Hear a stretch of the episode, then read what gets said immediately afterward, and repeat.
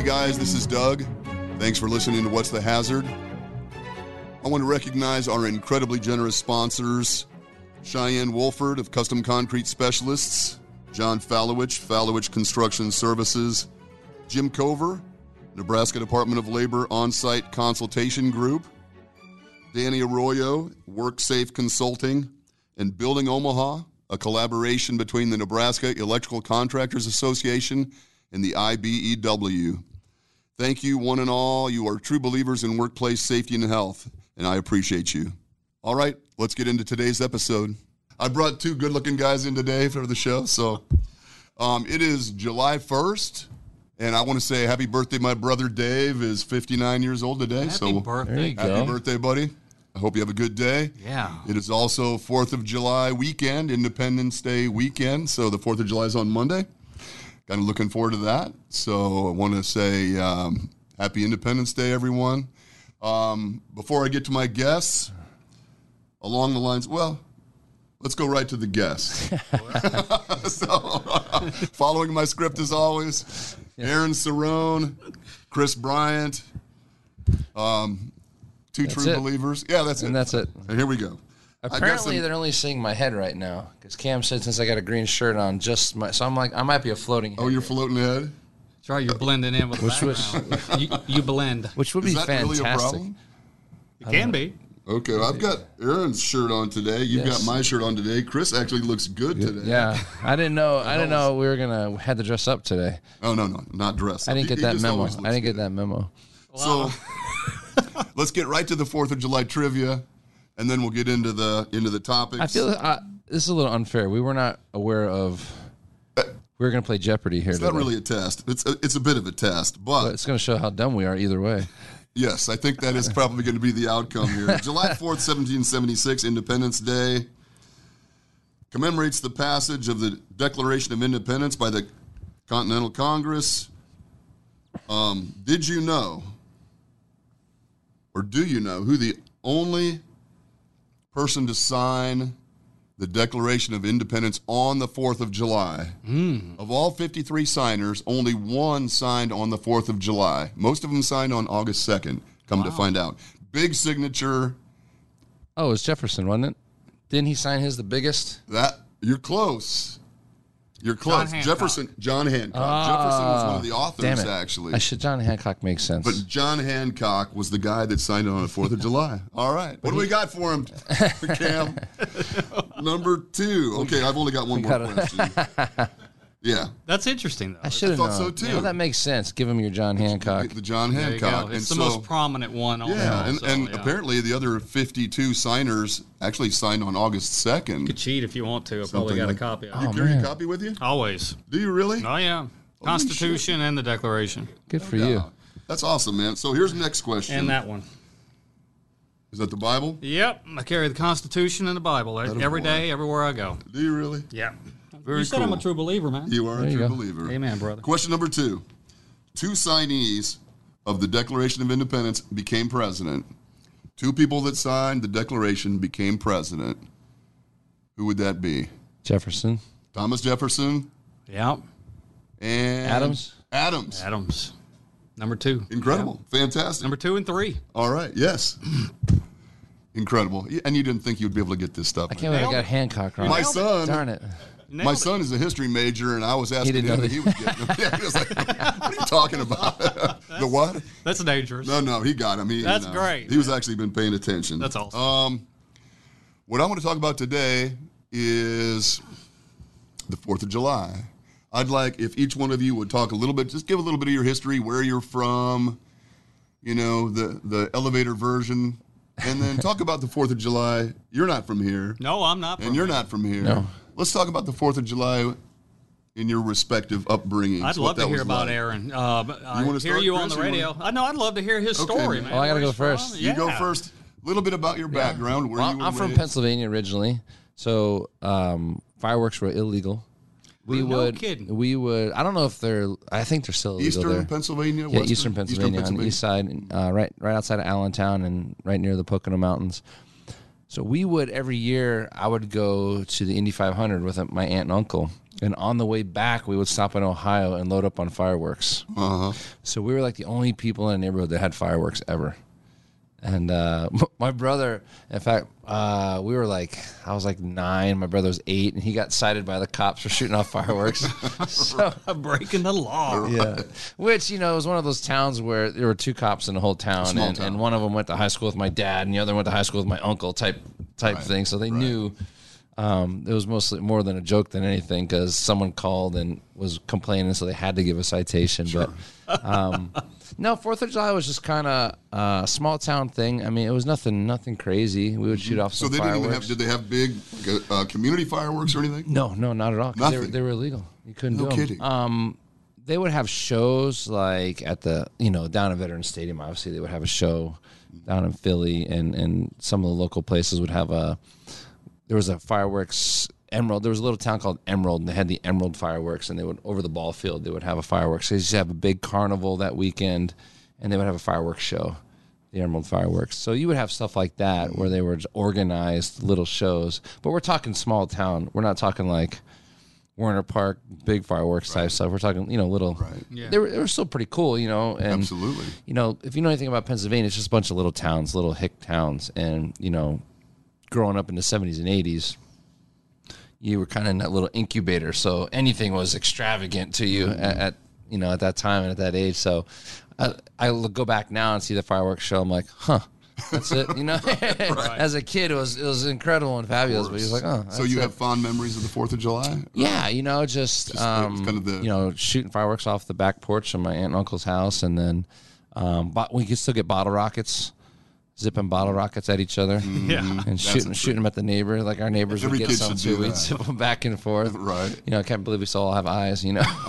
exactly. And, I know, uh, man. Uh, but you know, small town. It used to be one of those little towns where they used to have little town festivals, but that just kind of stopped over the years. Um, but yeah, it was fun. You know, it was just just summertime. Yeah, it is. uh, Yeah, at Fourth of July, you know, then I moved here, and it was like, Jesus, it's like World War II here. Yeah. You know, the first first time I was here, I was like, "What in the hell is going on?" That first summer. because I was never lived in a state where fireworks were legal, and then it's just like you're in Did a you war here zone. Active duty, or did you move out here duty, after? yeah. You, Yeah. you were down at Offutt? No, I didn't voluntarily come to Omaha. Of course and, and no one does, my wife included. What, what's your story, man? Where, I- where did you grow up? I grew up. I was born in Natchez, Mississippi, right on the Mississippi River, um, about 80 miles north of Baton Rouge. Very historic town. Um, I think its population when I grew up there about 25,000, maybe 27. Um, big antebellum South, big pilgrimage. You know, all the antebellum homes. That they say. Um, half of the millionaires in the, in the United States prior to the Civil War lived in that one town. no kidding. Yeah, it was incredible amount of wealth. In So there's a huge disparity between Huge. the ultra wealthy and yeah, everybody else. Yeah, and I was born in that town. In about third grade, I moved across the river and grew up as a Louisianian. And uh, so it's basically a Tom Sawyer community. And there's all these oxbow lakes that are off of the Mississippi River before the, you know, the Corps of Engineers basically rerouted the river. And uh, all these old lakes, and we had a lake lot, and uh, we, you know, we weren't rich by no means. We had an old airstream, like a 1972 Oh, yeah. airstream, no air conditioning. It was just a place to get out of the sun. Right. But we did have a nice a boat, and so can. we spent the fourth every year on the uh, on Independence Day. It was always on the lake, and Nice. so I grew up on the lake. Uh, probably explains why I joined the Navy. Mm-hmm. Um, never really gotten into fireworks much. It's not a big deal for us. We're too, probably too drunk at that point. You know, even as a 15 year old, it was You knew how much you could drink by the time the sun went down. No doubt. Sunburned and you know sun soaked, and you just Oh, yeah. trashed from being out on the water Were- all day. And, Were fireworks popular though down in that part of the country? you know they or- they were around but a lot of people weren't into it type of deal and Mm-hmm. so you know and as an adult i never really got into them because being eod you know being the bomb squad i'm like who wants to go see a stupid fireworks show Right. man? i'm blowing stuff up every day for a living Right. so uh, just never been a big thing with me uh, i enjoy them don't get me wrong but um,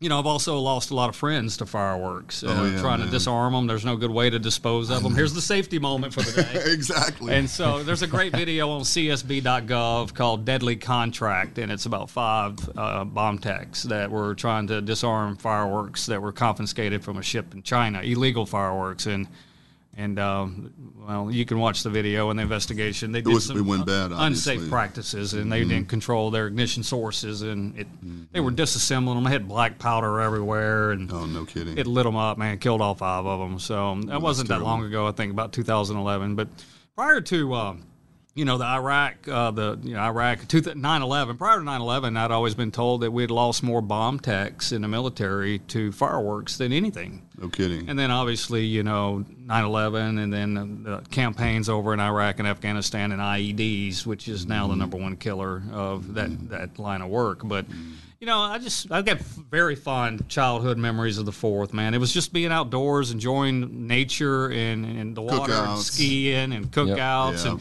All the adults drinking and gambling, yeah, you know that, that we used to play this game. The modern version would be I don't even know what y'all call it up here. It's called cornhole, I think, where you throw the little corn bags. Throw the bags in? Yeah, Yeah, we didn't have that. man. That was too fancy for us. we had plywood that was, you know, you gave it a couple little legs, you put it about 15 feet away, and we threw large washers. And we called it washers. oh, I've, I've seen that Those before. washers. yeah, so we Oh, played yeah. washers. I guess the modern day is the, the safer way instead of hard projectiles flying through the air. We used to throw those jarts. Remember jarts? Those oh, big oh, Lawn Oh, darts? lawn the darts. big lawn Oh. Jesus! and you would like you'd put a little ring on the ground, and then you'd stand there and wait for the, and they'd throw them up in the air, and oh my god, You're really aiming for your buddy's foot. and exactly. just- And you weren't allowed to move, right? Oh. And it's like when you shoot the arrow straight up in the air, and nobody Yeah. can move. But we would have washer tournaments. Uh, you know, it was an entry fee. Oh, it was probably yeah. twenty dollars a person, and you you you drew names out of the hat. That's who your partner would be. Yeah, yeah. You didn't know who it was. And I always seemed to get the drunkest person as my partner. They Right. couldn't even hit the the Hit the know, plywood at the- all, the- Who knows where the washer was going to go? But it was a big gambling kind of thing, you know. but Oh, yeah. I grew up in Louisiana, man, and so it was all about the food Yeah. and the Right. people and just getting together and enjoying uh, company of one another. Absolutely. And I'm going to do what- that this what fall too. be. Yeah, I've Yeah, got some should VFW be. friends that's got some uh, property on a lake in, in the hills near Glenwood, and so got an Nice. invitation yesterday if it's not raining on Monday, and we're going to spend the day up at the lake. That's good. And then I'm going to get out of there before dark. Any day at the lake go. is pretty good. Oh, I agree, man. Especially when it's Any a hot day at the lake is yeah. a good day at the lake. So, So- what, will- what will you guys be doing? You I have no idea yet. I have Children? No idea. Yeah, Do you have your- I, I I get kids- told what to do. Okay. You know how it is when you get little kids. You're just a glorified taxi. You get told Right. what to do and when to do it, and and uh, but you know, you guys were talking about barbecues. I like old school barbecues. No one had gas grills or electric grills. Oh, no. It was charcoal, the mound of charcoal, and you had to wait forever for it to get hot. But I, I swear to God, food tasted better on those Much better. barbecues. I totally agree. If I have the time, I usually I've got a double-sided grill. One's gas for the quick weeknight, throw something on, and then I've got the smoker and the charcoal side as well. And if I have the time, I always Something try about to throw charcoal. the charcoal. Much tastes so the good. charcoal, man. I totally. You got to wait forever. It's true. It takes like, a while. oh my man. God, is it ready weeknight. yet? That's exactly right. He's you over gotta there have the gas formulating for his the plan weeknight. right now. He's like, I don't know. I hadn't even thought about it till you brought it up. When do I need to I start the start it charcoal? Friday. It'll be ready on Sunday. Yeah, but that whole the smoker thing has changed everything, though, man. Sure. It has. Um, the food is so much better. We have a mutual friend, Mark McClure. Mm-hmm. He sends me pictures all the time of what he's got on his smoker, just taunting me yeah. because he's. I think he's an excellent. I was smoking a lot of venison this week, uh, making pemmican, which is Oh, like a jerky, the original jerky. yeah, like the? Native American survival food to get through. The, so I'm into this pemmican thing right Yeah. now, and so I wanted to make sure the venison, you know, even though the venison up here in this part of the country is phenomenal because they eat so well. You go down where I'm from, man, they taste like mud. you know, they, that's all they eat is dirt and mud and rotten berries and uh-huh. leaves, and so and they're like you know they're like dogs up here. The the deer are massive and they're well fed and they Right. taste like beef. And I'm like, I don't even know why you need to do anything to venison up here. You know, back home, I'd boil it in seafood boil and Uh-huh. soak it in milk to get rid of the gamey, muddy Oh taste. but I'm smoking this meat all week, and, and then I powdered it up and grinded it all up in a powder, and then dehydrated a lot of blueberries and um, what did I put it? Bananas, group, blueberries, strawberries, and um, Was that the traditional way? They would yeah, they would with, take uh, berries and, and, and dehydrate them and smoke the bison or the buffalo, you know, and, and the venison, and then they would put it in a mortar and pestle and grind it into a powder, and then melt down some uh, beef fat. No kidding. And that's what I did. I made beef tallow this week. I called a butcher here in Omaha. I'm like, "Hey man, you what are you doing with all that fat?" And he's like, "I throw it in a garbage can." I'm like, "Hey man, I don't want to do that." And so he saved up about five pounds, and I went and rendered it down and, and cleaned it and filtered it and um, And I started making pemmican. It's got No a kidding. 30 year shelf life, man. Oh, my God. Well, I got these deer roast in the freezer, and they've been in there for two years. And I'm like, oh, they're going to get freezer burn, and it's going to go to waste. And I'm like, how can I re preserve it? And started making pemmican all week, man. You know me, though, Dude, man. I'm all into the whole survival. You, ma- you amaze me, man. Prepper thing, you know, I, I yeah. think I filled up my gas tank this week. That's about the extent of my preparation. Yeah, no, I Don't was wanna run out of rendering beef fat and No kidding. dehydrating venison. So, and No I, kidding. I got seven organic gardens that I'm working. That's eating up all my time. Yeah, I- that takes a lot of time. Well, Yeah. well, let's talk a little bit about um, leadership. Mm. I mean, you two guys are the kind of my go-to leadership experts, leadership motivation, discipline, all of those things. Um, I get a lot of questions about leadership, and then I have to wait until I, I'm around one of you guys to ask. what if you were um, talking to? A, do you call them like E levels, E suite? Who are the executives? What's that? Yeah, I mean, C suite, E suite. Sweet yeah, C- yeah. If you're talking to an executive, what, what do you tell an executive about leadership versus what you tell that frontline supervisor? If you're talking leadership, what does an executive need to know about leadership that's going to filter down through their company versus you know the the the skill set that that frontline supervisor Right. needs that's juggling production and all those other forces is that is that a question I mean, I would Sure be. I would be hesitant to tell them anything. To be honest, I, I'd be more interested in what are they struggling with. the e-suite guy the executives I mean, or at any level, at any level, like what what are they struggling with? Uh, what what issues do they feel like they're having? Sometimes they're not. They feel like they're struggling and they're not.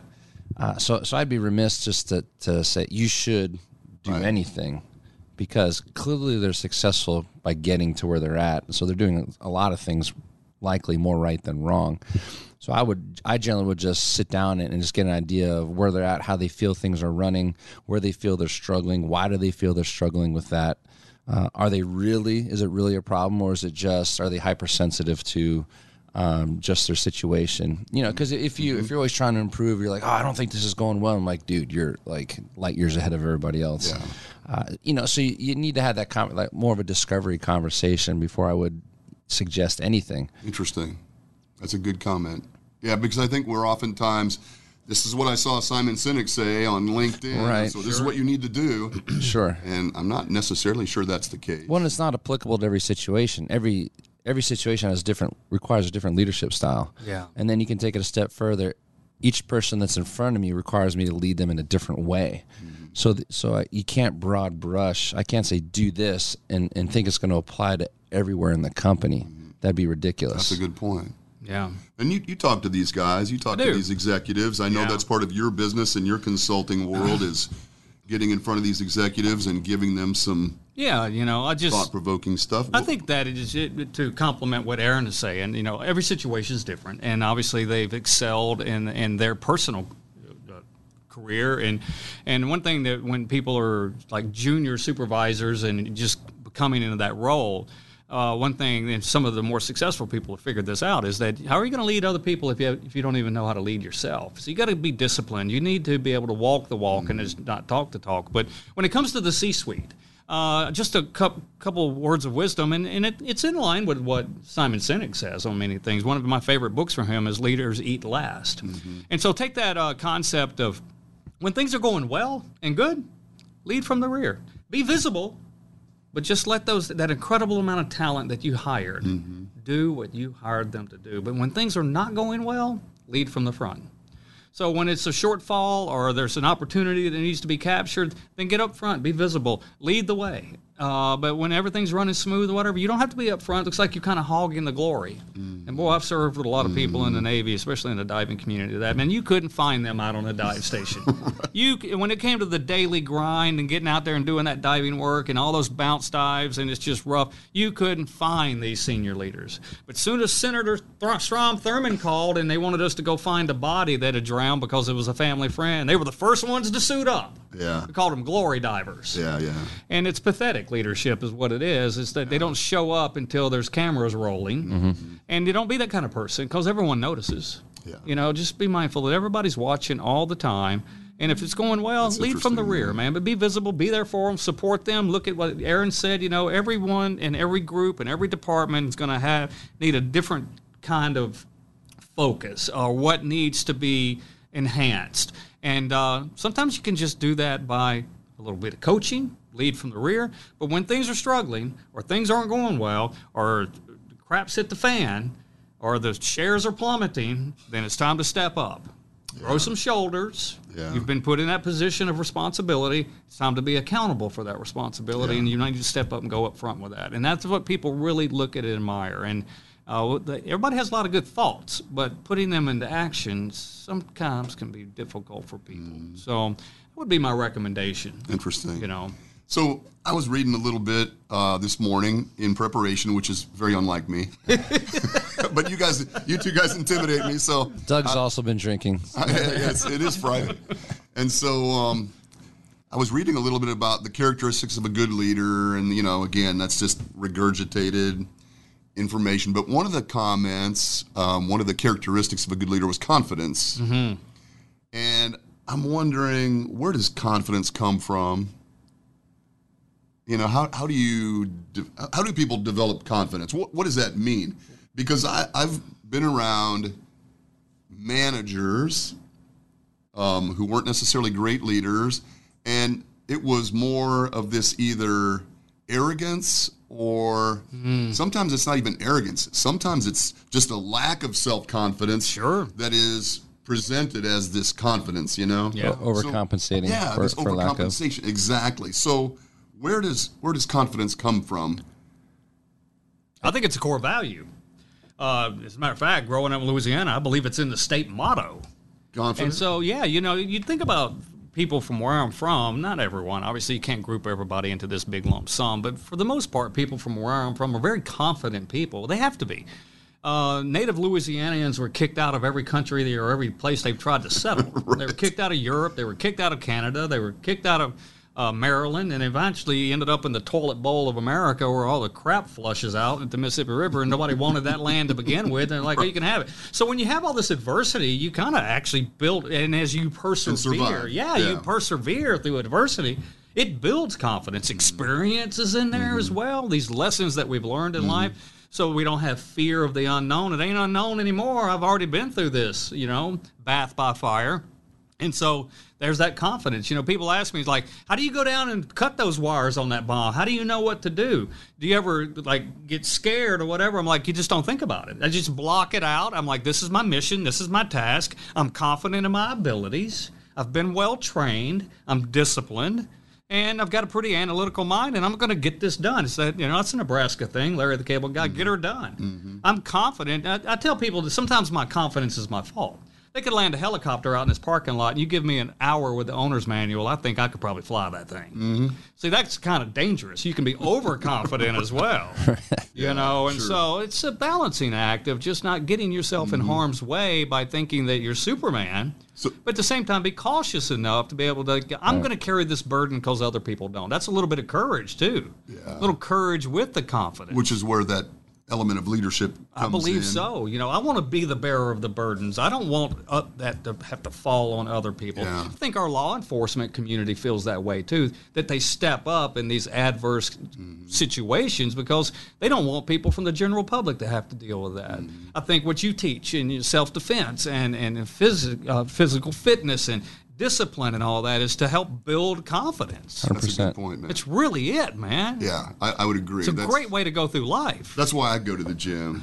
I mean, There you go. There is a certain element of, um, I think confidence is the right word that you gain from. Well, sure. The first day you walk, you sheepishly walked into the door, and I was like, "Man, this guy." Exactly right.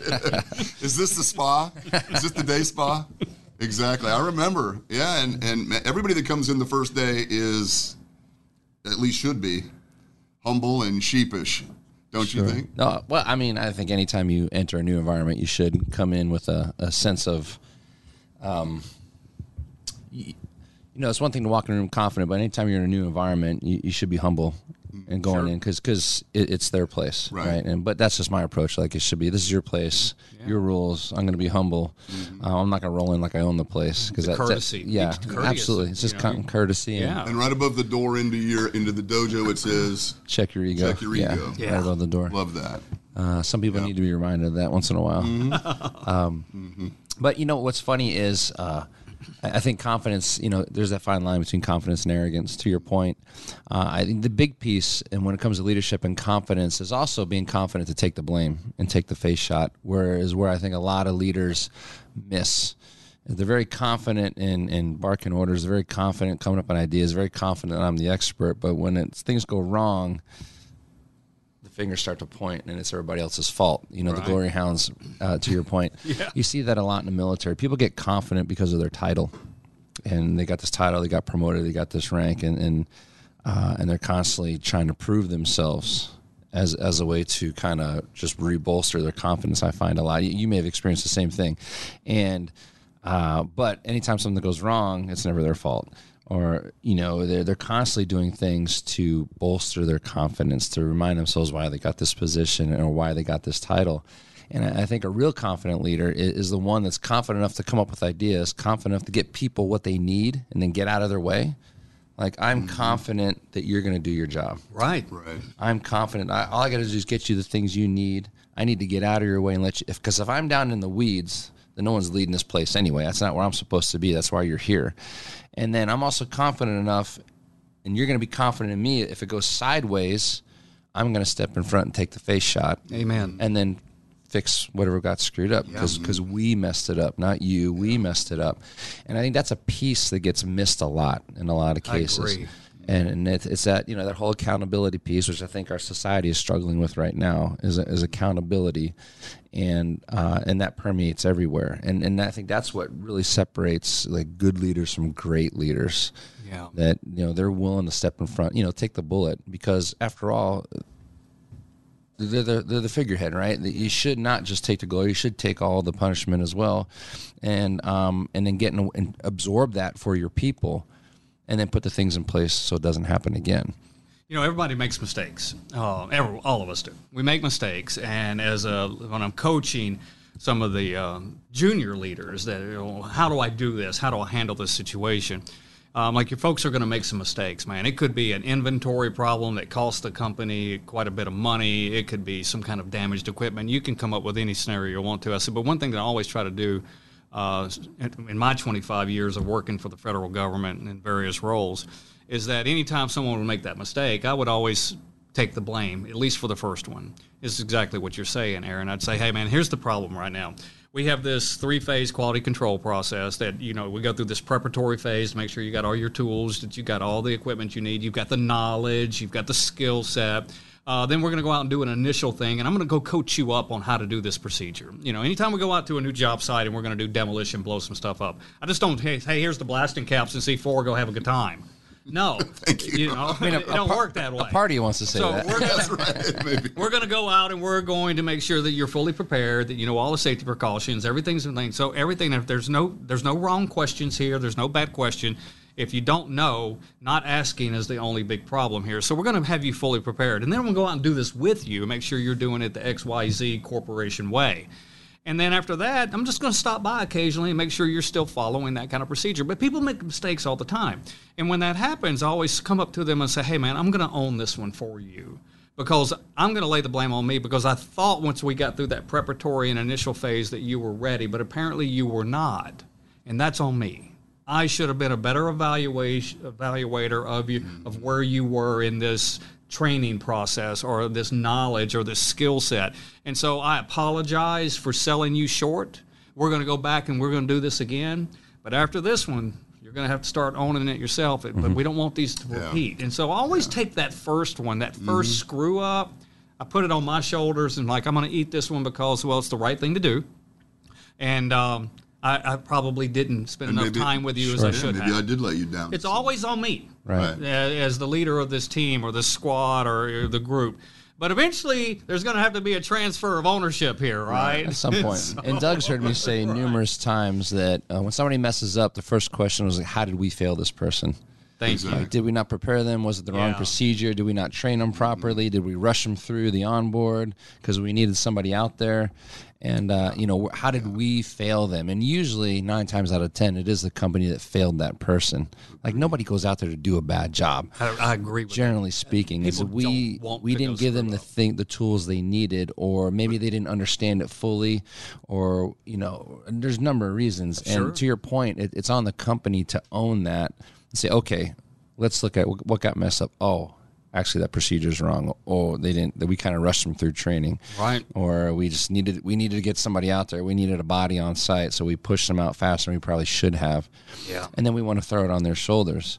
And uh, yeah, there does need to be a transfer of accountability at some point. Some point. But to your point, is that first one definitely should be on the Mm-hmm. company because odds are the company did fail them in, some in, way, in, a num- in some way. And, and when I mean by failure, I don't mean like gross negligence, but it's just like, hey, something got missed. They slipped through the cracks. gap. We didn't do our due diligence like we should have. Could be a mis- uh, misstep in a JSA. Right. Yeah, know, whatever it something like happens that. to Could be be. little, could Sure. be small, unintentional, certainly. Well, one thing I always fall back on, Aaron, on that same point that you're bringing up is that it's these words that I don't know where I even got them from. I think it was from my dad because, well, he was kind of an outlaw and screwed up a lot of things. He was always in trouble. I come from a long line of outlaws. we'll get into that topic another day, one day. Uh, but I do come from a long line of outlaws all the way back to the Revolutionary War. And, um, the one thing I always remember is it's like people will never remember you for what you do for yourself, but they will never forget you for what you did for them.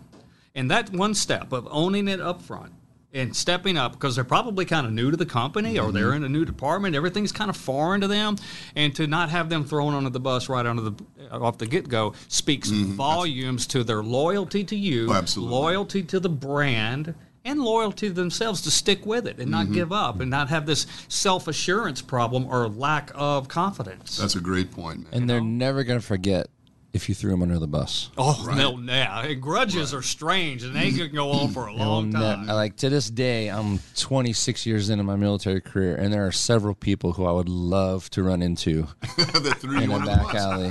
that the day I'm a civilian, I hope I run into them. right, And uh, it's just it is what it is. They could. It doesn't matter what they do after that. It's like you let me take it, and you threw me under the bus, and now I don't trust you ever. right. Right, right. Because And you don't get there's always going to be a next time, right? There's always going to be a next time. Oh, we're cool until we're not. Right. Until you get in a bind and then you're looking for an out. Exactly. Yes, exactly. And uh, well, we've all worked for people Having like been under that. a few buses myself, I totally agree. That's a great. That's a great comment. One thing I ask people in my training classes is, have you ever left a job because of safety? You know, we're going to talk about Walked safety. off? and leadership. Yeah, walked off. I'm done. You know, has mm-hmm. anyone has ever had that kind of courage? Because you, well, first of all, you better be financially secure to be able to mm-hmm. do that, but also you better have your priorities right. That you know your life and your uh, safety and your health is very valuable. Mm-hmm. And I always ask people, and then of course most people don't want to answer that question. Of course, they always going to throw it back at me, and they're like, "Have you ever walked up?" I'm like, "Man, I've done it a couple of times." Out in the middle of nowhere, uh, getting caught in lightning storms, two miles from any pickup point as we're out chainsawing and putting transects through the woods looking for ordnance that's in the ground. And I'm on the radio calling like crazy, going, "You got to get us out of here!" Just, I mean, I mean, and I got long hair, and it's standing up. There's so much static in the thing. And but you know, I get back to the shop, and I'm like, "Hey man, we got to fix this." And they're like, "Well, it's not the budget. We're not going to get you a four wheeler." And I'm like, "Phew, "Me and my crew, we're packing up, man. We've gotten our RVs and we're out." Yeah. I'm not going to work for people like that, you know. And I, and I'm not trying to tell people to be so adversarial at work, but where there comes to a point where you're going to have to have that confidence to say, you know, there's a lot more at stake here than this mm-hmm. paycheck. Right. And that's a confidence thing It too is. to be able to make that kind of call. You done it, Doug. May not have been safety related, but you gave up a long, long career for an, with an employer. And Yeah. I did the same thing. 25 years, man. I walked away out of ethics. Mm-hmm. That's wasn't even safety; it was ethics. Yeah. I'm not working for people like that. Philosophical differences. Big time. Absolutely. so man. that's leadership too. Sure. But you're also throwing a lot away. Oh yeah. And you know, you and I lived oh, that same life, man. Yeah. That's Well, you were not. I, I've never disposed of bombs or t- taken a bullet or anything like that, but I But it did- was an ethics But I did thing. walk away Yes, for sir, those you did. reasons. Man. I think I think age and, and time and wisdom Mm. gives you confidence to do that. Uh, I find people younger in their career won't do that because they don't want to rock the boat. They're still worried about their career. Right. You know, you get older in your career, you're like, well, F it. I don't care. I'm almost done. And Right. I had a, an experience. We were, um, it was pouring rain one time. We were getting ready to fly. And I got on. We happened to be the first to get on the jet. And we had this particular jet has it's tons of electronics on it. And there's these big breaker panels. And there was water coming out of one of the breaker panels. And I was like, Oh my! and uh, and I looked at, it, I go, well, that's probably not good. No. And uh, so my crews, I go, well, you guys start pre-flight and we'll get going. And then uh, we call the front end, the pilots and whatnot got on, and they're always wanting to fly. Not to throw pilots under the bus, but they're, they'll come, they'll fly come hell or high water because they want to get their hours. And, uh, and he get the pilot gets on. I was like, "Hey man, I don't, I don't think we're going today. Look at this." He goes, "Well, let's not be too quick to to cancel this. You know, we can." I'm like, "This, come on, man." He's like, "Well, just just not be too quick." So what was funny was we we continued to do our pre-flight, and then the back end of the crew gets on, and the head of that crew was this old. I say old. I shouldn't say old, but the senior master sergeant, and uh, they get on, and I was like, "Hey, senior, come here." I go, "What do you think of this?" He turns the corner, looks at it, and goes, "Nope," and walks off. and just walks off. I go, "I guess we're done." right? no kidding. But it was just it was just funny, you know. Here you got a guy who's probably damn near thirty years in, just looks at it and just makes a decision immediately. Like, nope, I ain't doing it, and That's we're not doing it. That's courage. And he walks off, and he pulls his crew, and they walk off. And I just look at the pot and kind of smile, I go, "Told you," right? And then just walked off. But and, your uh, point is well taken. I think that experience and that confidence uh, Uh, gives you the ability to do that. And one of the problems that we have in the safety world with young workers, new workers, is they don't have that confidence.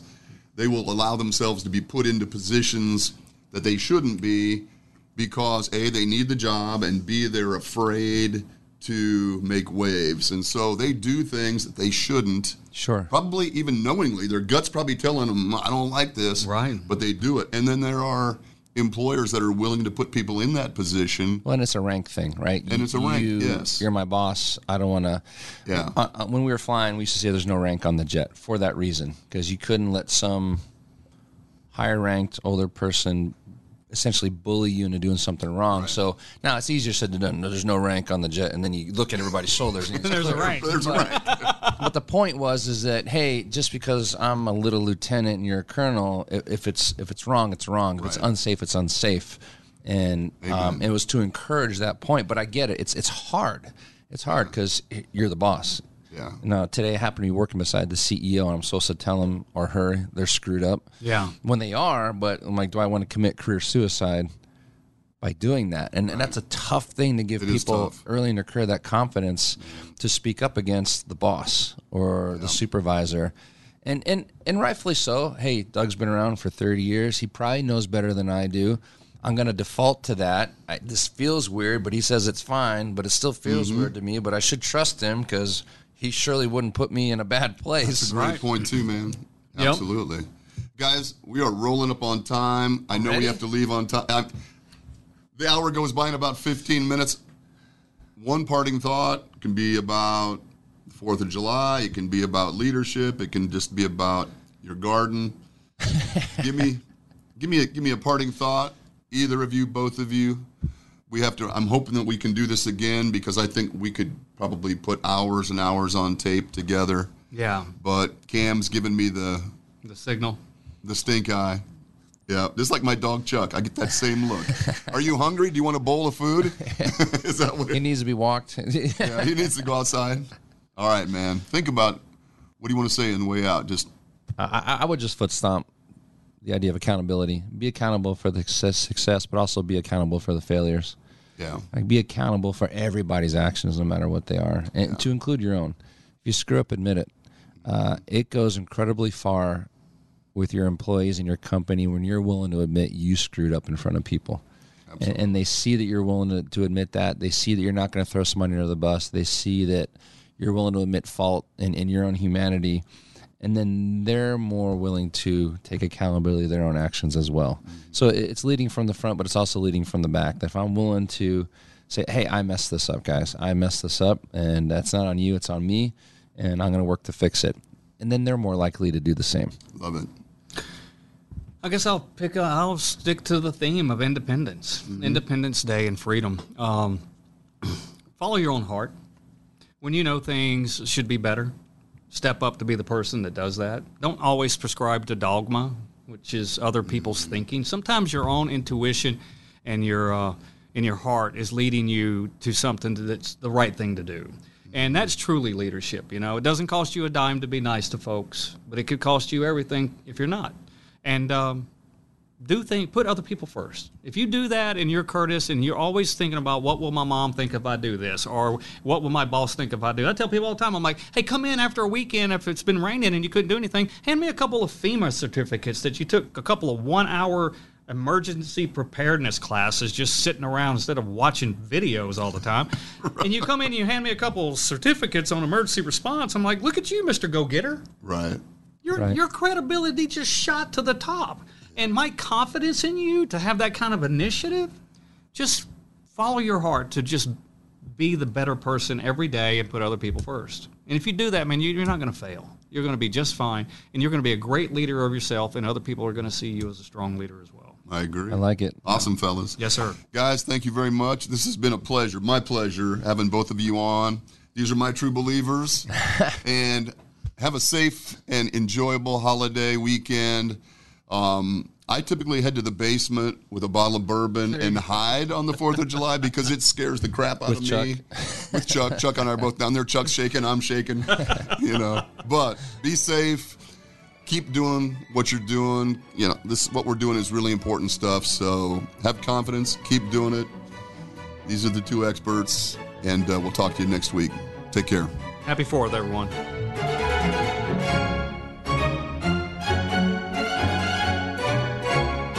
A Hurrdat Media Production.